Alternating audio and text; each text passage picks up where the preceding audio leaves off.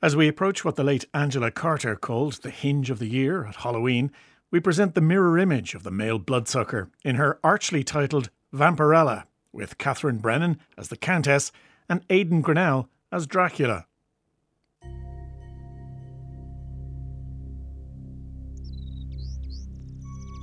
Can a bird sing only the song it knows? Or can it learn a new song? Said the lovely, lonely lady vampire, running the elegant scalpel of her fingernail along the bars of the cage in which her pet bird sang.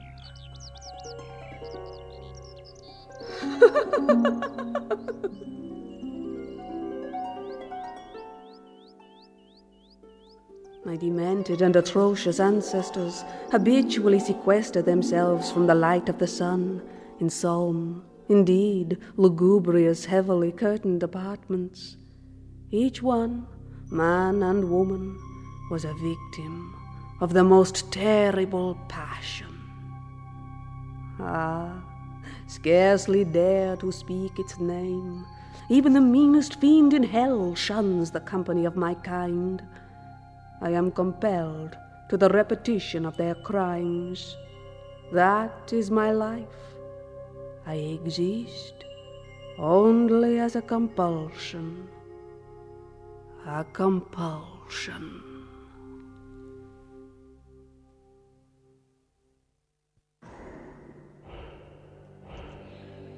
In Hungary, in the county of Temesvar, those who fall sick of the fatal lethargy that follows my embraces say that a white specter follows them, sneaking as close to their heels as does a shadow. They track down the dreaded vampire by means of the following ritual. They choose a young boy who is a pure maiden, that is to say, who has not yet known any woman, and set him bareback on a stallion that has not mounted its first mare. The power of these two virgins exists, you understand, only in containment. Like me, like she, they possess the mysterious solitude of ambiguous states. They are not linked into the great chain of generation. We are all unnatural. Horse and rider trot towards the village cemetery. And go in and out among the gravestones while the peasantry follows with spades and scythes and crucifixes and wreaths of garlic. Breathlessly, they creep a little way behind the emissaries of virginity. Until. See? He's still. He won't budge an inch. Here, here, in this grave, beneath this stone, the vampire lies.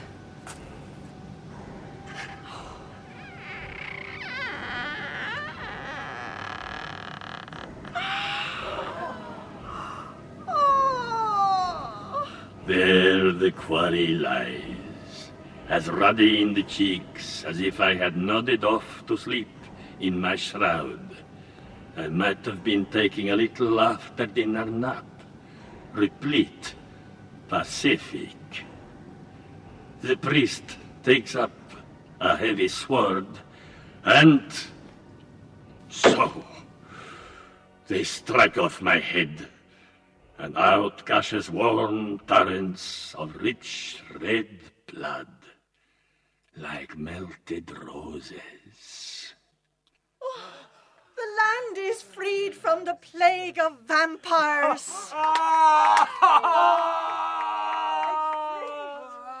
Endlessly, I attend my own obsequies. Softly, enormously, across all my funerals, my fatal shadow rises again. But love, true love, could free me from this treadmill, this dreadful wheel of destiny. My daughter, the last of the line, through whom I now project a modest, posthumous existence, believes herself to be a version of the Flying Dutchman, that she may be made whole by human feeling. That one fine day, a young virgin will ride up to the castle door and restore her to humanity with a kiss from his pure, pale lips.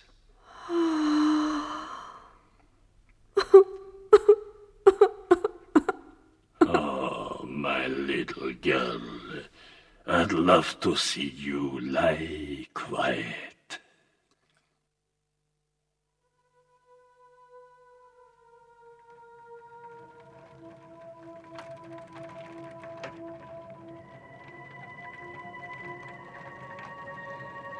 Night and silence. I never guessed here in the Carpathians would be no stars. No stars, no moon. I am just a little nervous, although no one is here. Is it only a simple twanging of my own nerves that I feel? Yet I'm not a timorous man. My colonel assures me I have nerves of steel. I've never felt such terror in any other place. The northwest frontier, far more barren, far more inimical. Damn deserts never scared me so. When they told me this morning at the inn I should not stay out beyond the fall of darkness, I did not believe them. but I was not in the least afraid then.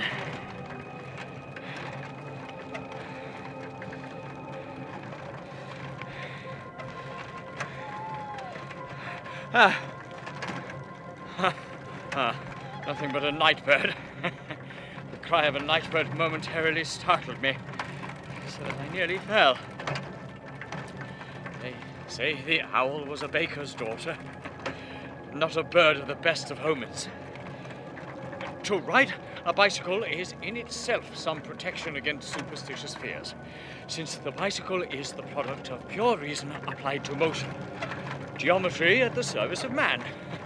Give me two spheres and a straight line, and I will show you how far I can take them. Voltaire himself might have invented the bicycle, since it contributes so much to man's well being uh, and nothing at all to his bane. Bicycling is beneficial to the health. The bicycle emits no harmful fumes and permits only the most decorous speeds. It is not a murderous implement. Yet, like all the products of enlightened reason, the bicycle has a faint air of eccentricity about it. On two wheels in the land of vampires. A bicycle is a lonely instrument. To ride a bicycle involves a continuous effort of will, and hence it is a moral exercise. Now we approach a rustic bridge. Something atavistic, something numinous about crossing whirling dark water by no moonlight. And when he crossed the bridge, the phantoms came to meet him. I say, it gently does it. Can can nobody speak English? Not, not one word. I, I, I say, where are you taking me? Well, say I'll find out where they're taking me soon enough. Oh, I could do with a rest. I could do with a cup of tea. Quite a nasty fall, really. Just a little shaken, I must confess. A good hot cup of tea, now. My God, how English I am. It never ceases to astonish me. Why have they left my bicycle behind, though? Lying where it fell among the weeds at the side of the bridge, the dew will rust it. Ah, a light before us. We must be going towards that light. A light a homestead in this abandoned and desolate region. Yet that light does not console me. It does not make me think of home and hearth and fireside. It is a sinister and flickering light, like marsh fire, by God. A castle. And flambeaux at the gates, great whirling bouquets of gas, darting hither and thither on the wind. A vast, ruined castle, from whose tall black windows came no ray of light, and whose broken battlements showed a jagged line, like broken teeth. And at my gate, I light the visitor a welcome with fire flowers picked from hell.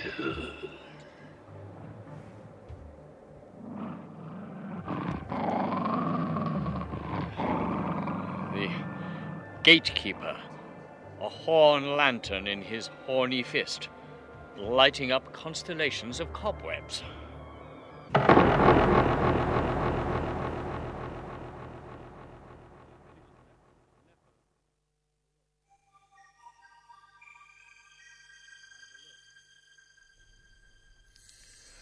I am alone. Dear God, I never heard any portal close behind me with such an emphatic clang. Oh, I'm shivering. These wet clothes. Good evening. Must be the concierge's private quarters. Quite clean, quite comfortable, a bit Spartan. Guns on the walls. No speak English, eh? Well, I dare say we'll get on well enough. My, what a fine fire. oh, a change of clothes, ready laid out for me. Why, just my size. Oh, a nice piece of worsted, that suit. And a fine silk shirt monogrammed upon the breast. A Cyrillic delta, indeed. Ready laid out. Uh, as if they were expecting me. And a stout pair of shoes. Oh, that's better. Clean, dry clothes. And judging by the gatekeeper's maneuvers with that bottle, that glass, I should imagine I'm about to be treated to a little peasant hospitality. Thanks. Oh, oh, some kind of vodka. Very strong. Warming. I'd certainly not say no to another. Now, what are you up to? Oh, getting me some black bread, is it? Black bread and cheese. Well, I could do with a bite, I must say. I suppose I'll be lodging here for the night. Hmm? Only one bed. Oh. Perhaps I'll doss down on the floor with the dog. Hey, boy? Down, boy, down. Backing away from me now? Oh, come. The English have a traditional affinity for dogs. But not, perhaps, for such dogs as you, you great slavering fanged monster. Yes, wild dog indeed. Red eyed devil's whelp. Many a witless ancient died a ghastly death at the hands of the Inquisition for petting in her bosom such a familiar as you. If you are a good dog and don't bite the carpet or foul the floor, my daughter will throw you a juicy bone, a femur, with some scraps of flesh still on it, perhaps. Hmm. What have we here? What apparition in black velvet? A valet by his obsequiousness, the Chatelain's valet? He's gesturing towards me. Why, he's dumb. Taking me off somewhere, are you? Off to meet the king of the castle? No need to clasp my wrist so tight. I'll come quietly.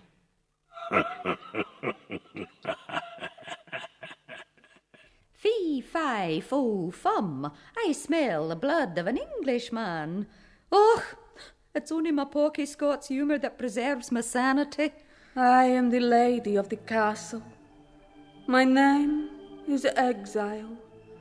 My name is anguish. My name is longing. Far, far from the world, on the windy crests of the mountain, I am kept in absolute seclusion. My time passes in an endless reverie, a perpetual swooning. I am both the sleeping beauty and the enchanted castle. The princess drowses in the castle of her flesh. Hush, hush, my dearie, don't distress yourself. Cold, so cold, Mrs. Bean. The wind creeps in through the cracks in the old stone, and the fire never warms me. Now you just stop feeling sorry for yourself and eat up your egg. Look, I've cut up your bread and butter into soldiers for you. Shall I eat up the nice soldiers? Like a good girl now. Oh, your hands are like ice. Since a child, so cold, always cold. I should like to go to a land of perpetual summer and let the petals of a flowering tree fall upon my face as I lie in the warm shade and sleep without the fever of this eternal shivering. But could even Italian summers warm me when not all the fires of hell might do so? A countess. Now just you stop your whining. Shunned by fiends. Does my beautiful daughter sense her father's posthumous presence? Or is she indeed a portion of myself? In the dark, luxurious room, I made out two figures beside the little fire. A craggy dame with pepper and salt hair dragged back in an austere bun, upright as a standing stone, and a young lady seated. Good evening. Good evening to you. May I present to you the countess? Welcome, welcome to my castle. It is so lovely to see a new face. I rarely receive visitors, and nothing, nothing, I assure you, animates me half so much as the presence of a stranger. The castle is so lonely. Only the village people come here to bring milk and eggs and a little fresh meat. Sometimes they bring me a benighted traveler, if they should have happened to have stumbled across one. My castle is famed for its hospitality. you must forgive the shadows. My eyes, an affliction of the eyes. I can only see clearly in chiaroscuro, a condition my family shares with the cat. At first, in the heavily shaded lamplight, I could hardly make out her features, only her vague shape as it moved, a little backwards, a little forwards, in a bentwood rocking chair, inexorably as the pendulum of a giant clock. She wears a white muslin dress. She looks like a trapped cloud. But as I grew accustomed to the lack of illumination, I distinguished the shocking harmonies of her face. The young countess was so beautiful she might just as well have been hunchbacked. Her beauty was so excessive it seemed like a kind of deformity. And I thought, her appearance necessitates her seclusion, for even, or perhaps especially, in her nakedness, a condition which appalled me even momentarily to contemplate. Oh, God, no, not even in her awe inspiring nakedness. No, uh, even were she to wear only the simplest, most unpretentious, most unbecoming of garments, she would, at any gathering, arrive embarrassingly overdressed. Her beauty was like a dress too good to be worn, but Poor girl. It was the only one she had. Her beauty is a symptom of her disorder. There was about her not one of those touching little imperfections, that reconcile us to the imperfection of the human condition. She is a masterpiece of appearance. She is far too fine an imitation of a woman. Her visible inhumanity did not inspire confidence. Too many shadows in the room might conspire to hide she lacks a shadow. Her hair falls down inconsolably as rain. She would like very much to be human. But of course, that is quite impossible. She is so beautiful. She is pitiful. Her stern tartan governess has a mouth like a steel trap. My name is Mrs. Bean. Widowed early in life in the most distressing circumstances, I answered an advertisement in the Edinburgh Gazette for a governess to a young lady of aristocratic birth in a far corner of the Carpathians. My interview took place one winter's evening in the drawing room of a luxurious suite at a sumptuous but discreet hotel. How pale his face was! Livid, I should say. Yet a perfect gentleman. He offered me a chair, he treated me with extraordinary politeness, and after a few preliminary inquiries he asked me, Did I know the Carpathians well? I answered with circumspection. I understand the air is clement and the mountains generally unfrequented. Dark, scarcely tenanted forests. A peasantry rooted, rotted deep in the most degrading superstition. Vile practices, as old as the human race. Had I, he asks, personal reasons for choosing to exile myself so far away from Scotland? I thought then, oh, he must read the newspapers. Maybe he knows more about me than I well can. Well, sir, I must reluctantly confess that I do have personal reasons of the most pressing nature for wishing to leave Scotland at the first opportunity, and a destination, you might say, a new object. My daughter, your charge will not grow up to be as other women. No, not one of my house has laid quiet since Vlad the Impaler first feasted on corpses. There's a little taint to every clan, sir. Nobody's perfect. You see, my husband was recently executed. His crime. I'd never a notion as to the nature of his tastes, married so young as I was.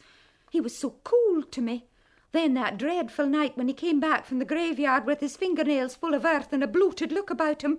Blood will out, he said, and laughed like a hyena, aptly enough. Necrophagy.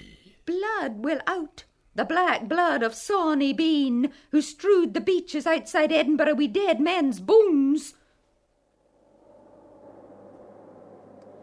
Times was hard. Sheep dying in the field for drought. The landlords grasping, a bleeding us white with taxes. So I says to my Jeanie, the outlaw's life for us. And she says, Sawney, let's eat them up the way they've eaten us. Oh, Jeanie and I, she being great with child, took ourselves off to the seashore. And there we found a cave as high and wide and handsome as the mansion of the Chief Justice. And there we lived in comfort. And every passer by in the high road, first we killed him, then we robbed him, and then we ate him up. And we grew fat and prospered. We dressed in silks and satins, we pulled off the bodies. Skin them alive, Jeanie. The meat had the flavour of excellent pork, and you never saw such crackling. We made our chairs and tables from thigh bones and femurs. we played ducks and drakes with the skulls of the powerful. Our bairnies played five stones with vertebrae and learned to count till ten upon phalanges. Oh, those were fine days. I was a great anthropophagic patriarch, I was. And so I came to take service with the Count, since I was not unfamiliar with the nature of the family's passions. Oh, you'd never believe what a pretty wee thing she was, so trusting. How she would cling to me and beg to go out into the garden. Just this once, Mrs. Bean. Just this once before sunset. Wait till the dark, my pet, and then we'll venture out together, just a wee way. Ah! Her condition seemed to me judgment passed on her long ago before she was born. My poor pretty dear, my poor pretty. I am condemned to solitude and dark. I do not mean to hurt you. I do not want to cause you pain. But I am both beauty and the beast, locked up in the fleshy castle of exile and anguish. I cannot help but seek to assuage in you my melancholy. Her chair moves backwards and forwards, but for herself she hardly moves at all. Such a fine throat, Mrs. Bean, like a comb of marble. Hush, hush, child, calm yourself. My ancestors suffered very much from the direct rays of the sun, and all lived all their lives in these solemn apartments, shaded from the daylight. So many centuries since one of my family saw the sunshine. I've never seen the sunshine, though when I was little I wanted to. Now I cannot even imagine what sunshine might be like. When I try to do so, I see only a kind of irradiated dark. On her knee a fluffy kitten, and on the little table beside her a jeweled cage. I ordered my daughter a jeweled bird cage from Fabergé in Petersburg for a present on her 15th birthday. But uh, when she saw it, she made those signs with her mouth that show how she would like to cry. If only she knew the way. In the cage, a pretty bird. It is a skylark. Its element is morning. But since I've kept it so long in my room, I think it must have grown blind, because we keep the curtains drawn all day. You must not give way to self pity. You are the way you are, a necessary creature of nature, and that's an end to it. A Shinyand priest of the Orthodox faith staked me at a certain Slavonic crossroads in the year 1905.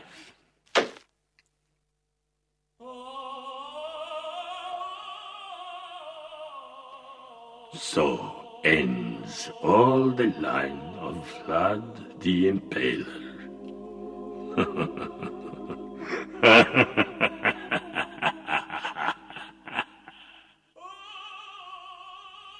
My destination chose me before I was born.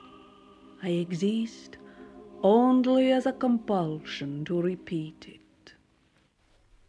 Have you come far today, young man? From the village in the valley. I, I fear I can't pronounce it. Tea. You are just in time for tea.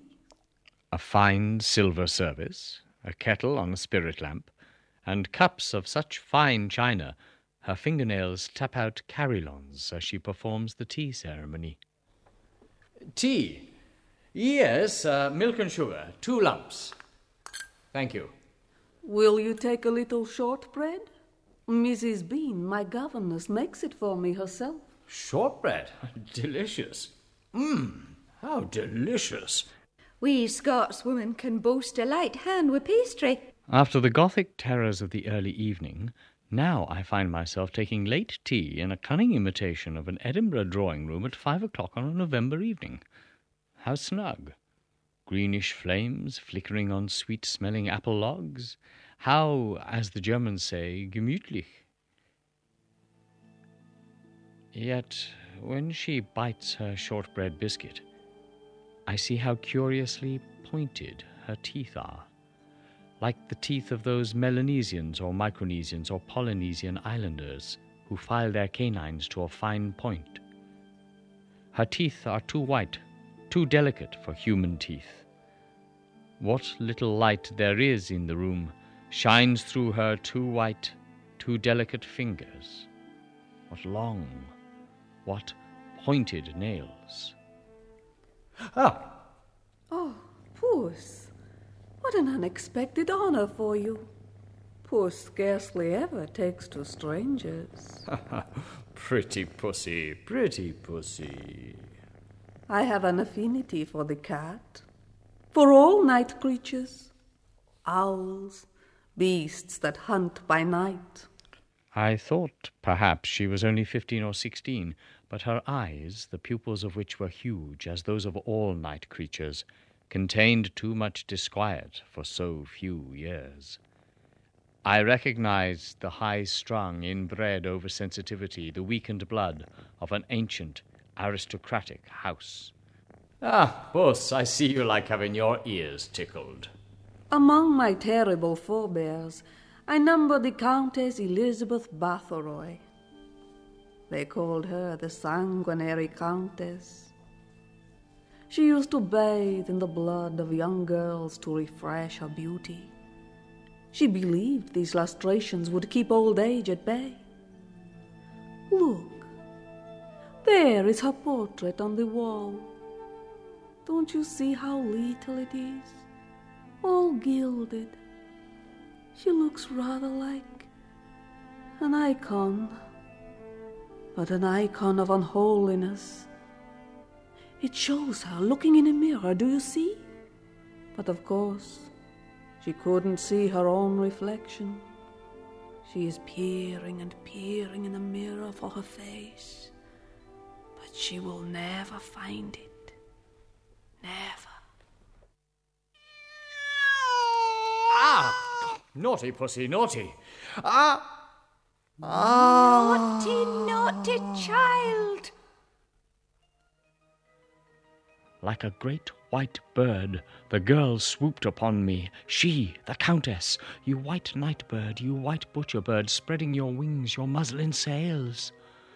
She swept across the room to fall at my feet, pressing that delicate wet mouth to the juicy wound with, ah, such helpless greed. I felt the needles of her cannibal's teeth. I felt the suction of her tongue. Ah. She drinks as deeply as she can. Her face is contorted with avidity.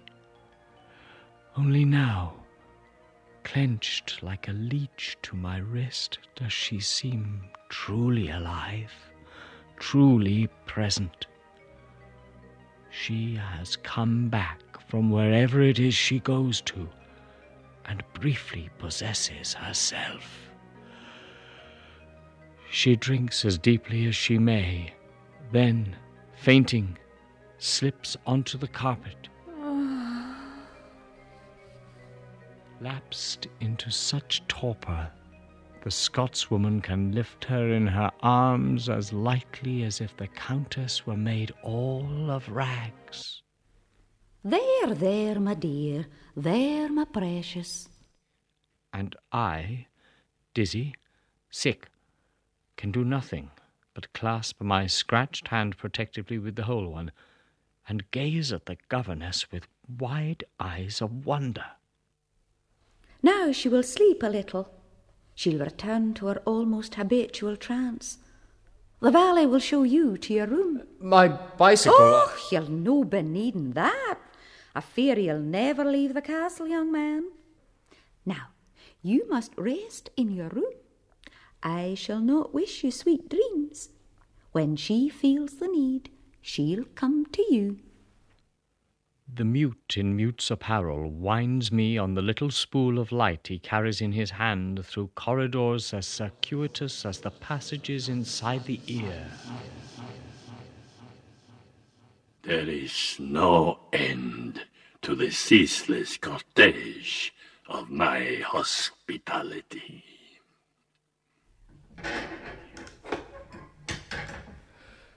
Securely locked in, eh? Hmm.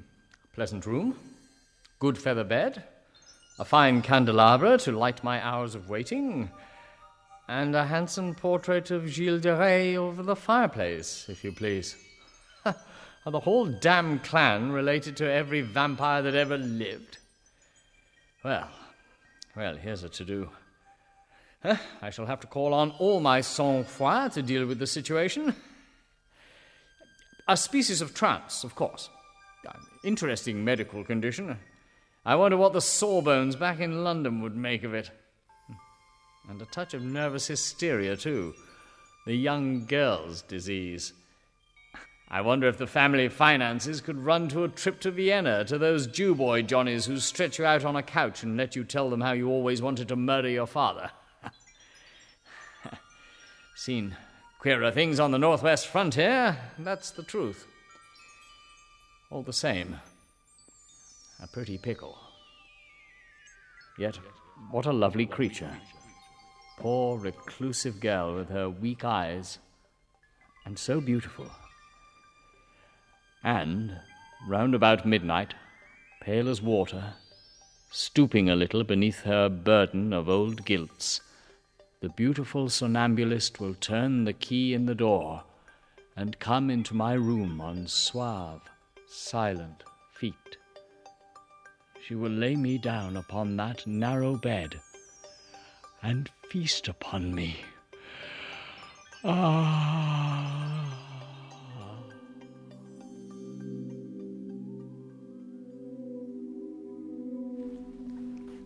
Mrs. Bean?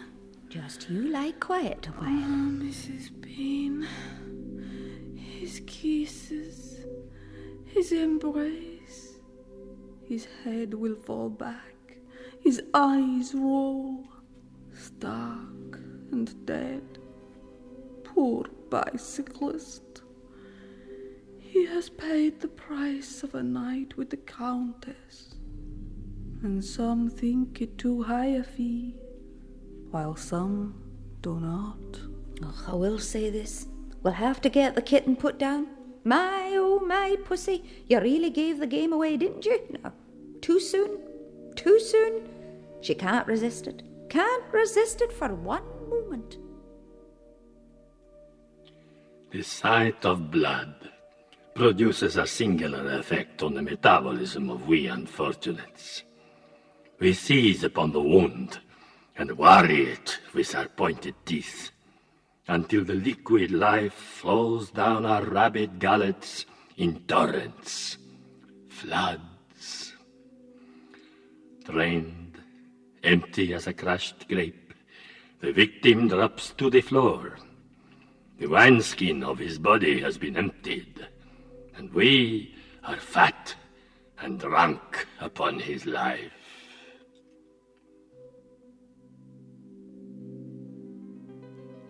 The sanguinary countess laved her white, exquisite body in the blood she tapped from the gross veins of peasant girls, who had too much blood for their own requirements. So she kept her wrinkles at bay. She knew how much the preservation of her fabled beauty was worth.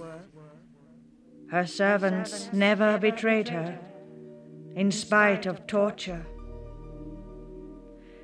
the young girls who became me when they washed me with my awful sponges were as much my victims as those whom I immolated. Yet only in their admiring faces could I see the wonderful results of my magic baths, for my piercing eye had broken every mirror in the castle. When I looked at them, I saw how wonderful I was and how terrifying. If they had ceased to be afraid of me, I would have ceased immediately to be beautiful.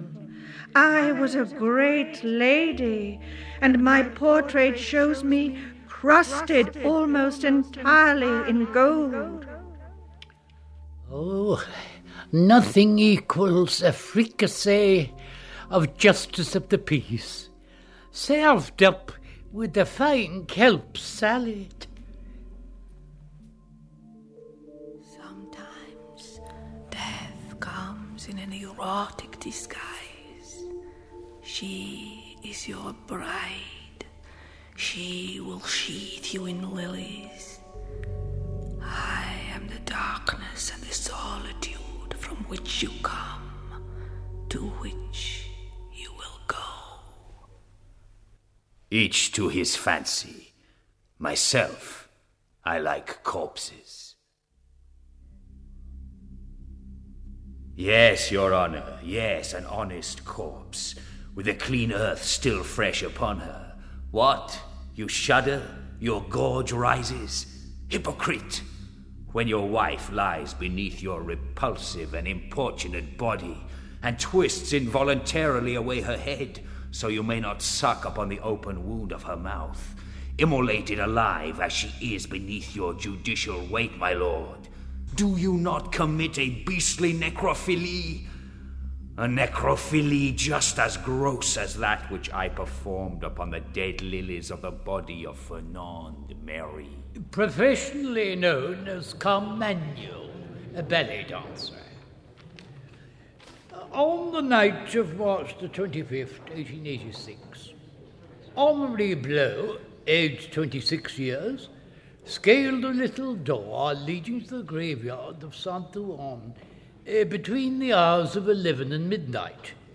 He went to one of the trenches where persons not entitled to individual graves were buried and lifted up the boards which held up the earth on the last coffin in the row. Uh, the coffin contained the body of a young woman of 18 years, Fernande Marie, uh, professionally known as Carmagnole, a ballet dancer, buried the preceding evening.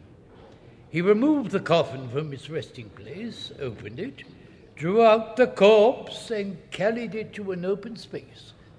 He removed the paper wrappings from a number of grave bouquets, spread them upon the ground, and rested his knees upon them so as not to soil his trousers. See, what propriety, what concern for appearances. Can't you tell by this little gesture towards seemliness what a good bourgeois I am? In this position, he obtained carnal intercourse with the corpse. Corpses don't nag and never want new dresses. They never waste all day at the hairdressers, nor talk for hours to their girlfriends on the telephone. Husbands, let me recommend the last word in conjugal bliss a corpse. The psychiatrist reports, Your Honor. No evidence of insanity. Don't they all agree? I'm perfectly normal. We're all in the same boat together. You, you bourgeois husband, striking the pointed stake between your loins into the moist, vital parts of the being who is dependent on your being. You, you are the necrophile in your clean white grave clothes. The shadow of the fatal count falls across every marriage bed. She stares. How handsome he is. How the little pulse in his white throat throbs. Rising from her catafalque, the Countess wraps her negligee about her. One by one, I shall blow out the candles for her. The little flames flicker, and one by one go out. Only the last little candle left alight now, bending, dimming, yet still not extinguished. I do think Milady comes. A waft of cold air, like a blast from a freshly opened grave, comes into the room with her. She brings this cold wind in her hair, her garments. She smells the blood of an Englishman, ye ken. Her wee nose goes twitch, twitch, twitch. Even the vilest fiends in hell shun the company of the vampire. Who is dead, yet not dead, whose bane is an insatiable thirst for life, and yet an inability to live. Grinning, she lunged towards me. Claws and teeth sharpened on several centuries of corpses. Seek him, girl, seek him. I swiftly sidestepped her embrace and caught her by the slender wrist. How we struggled! Her strength was more than human, but at last I flung her upon my narrow bed and slapped her face, once on each cheek, the remedy for hysteria, although it went against the grain to strike a woman. What? Strike her? Raise your hand to my daughter? To the heiress of the regions of alternate darkness? To my. The shock did indeed break her trance. Her shoulders quaked. Slowly, slowly, she raised her head and turned those eyes, the shape of tears laid on their sides, towards me. I am not a demon, for a demon is incorporeal, nor a phantom, for phantoms are intangible. I have a shape. It is my own shape. But I am not alive, and so I cannot die.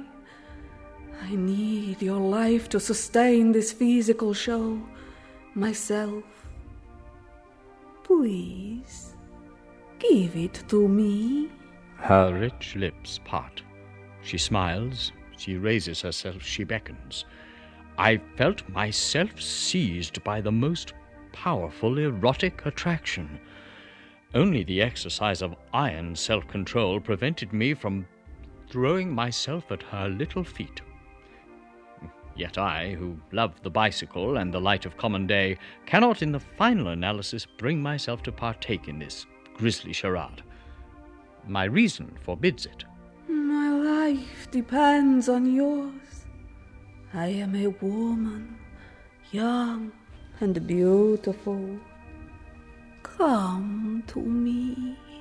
And so she folds herself upon the bed, with the lace falling about her softly, and stretches out her white arms to me, her long hands with those fingernails like mandolin picks. I blessed the cold showers of my celibacy. Countess, uh, keep your talons to yourself. What? What? When I held her wrists together to keep her murderous hands away from me, she made her weeping face and writhed a little, for she was thwarted. Poor, spoilt child.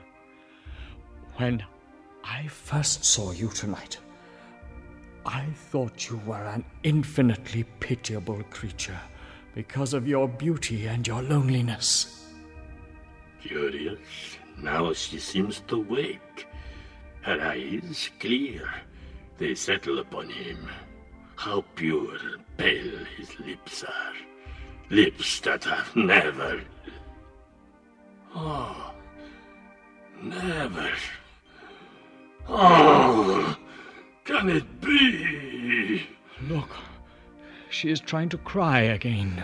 My kid's relations with my kind exiles me from daylight. I am a creature of the night only.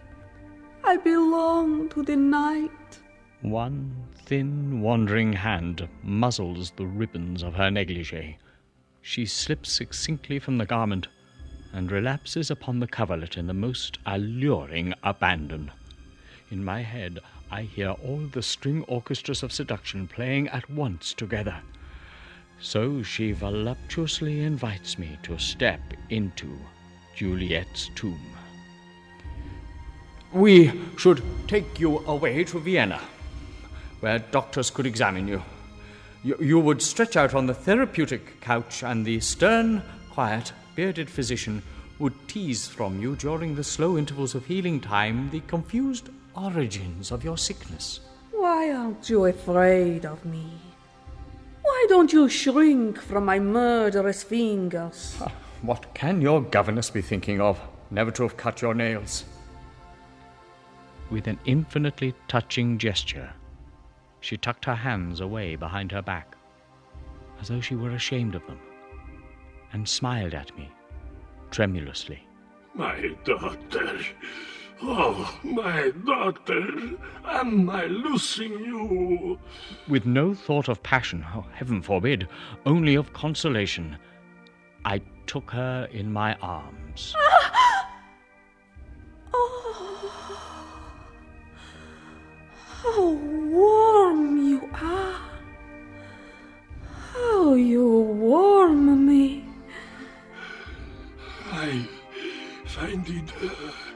Difficult to please, My little girl, don't you remember me?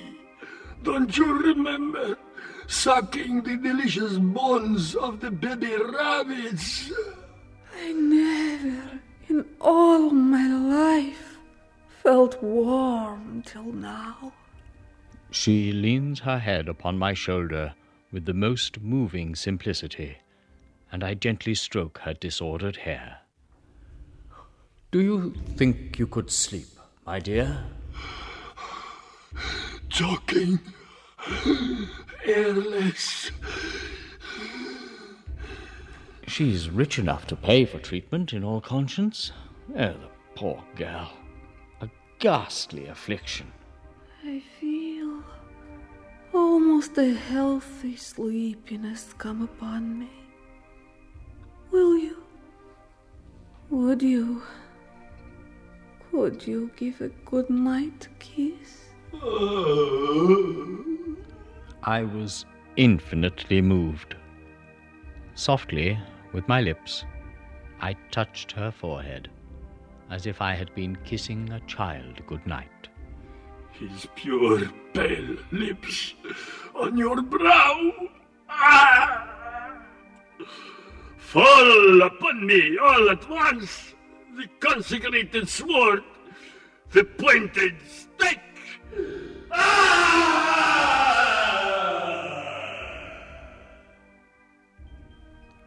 I always knew that love, true love, would kill me. She felt quite limp in my arms, as if after the crisis of a fever. Soon it will be morning. The crowing of the mundane cock and first light will dissolve this gothic dream with the solvent of the natural.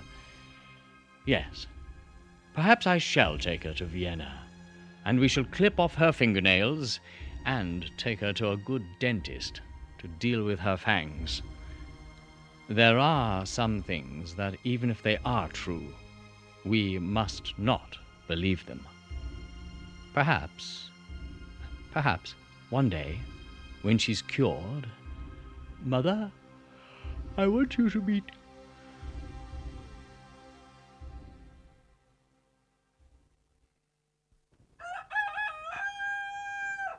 When I awoke, refreshed, I found I was clasping in my arms only a white lace negligee, a little soiled with blood, as it might be from a woman's menses. Fly away, birdie, fly away. Why, Mrs. Bean, you've opened up the curtains. My goodness, what a view! Let a breath of fresh air into this mausoleum. A glorious morning. I sent a man to look after your bicycle. You'll be wanting to get on with your tour after you've had your breakfast. In the last repose of death, she looked a little older, but not much. A good deal uglier since she had lost all her teeth, and because of her loss of allure, for the first time, fully human. So I sped through the purged and rational splendors of the morning. But when I arrived at Bucharest, I learned of the assassination at Sarajevo and returned to England immediately, to rejoin my regiment. The shadow of the fatal count rises over every bloody battlefield. Everywhere I am struck down. Everywhere I celebrate my perennial resurrection.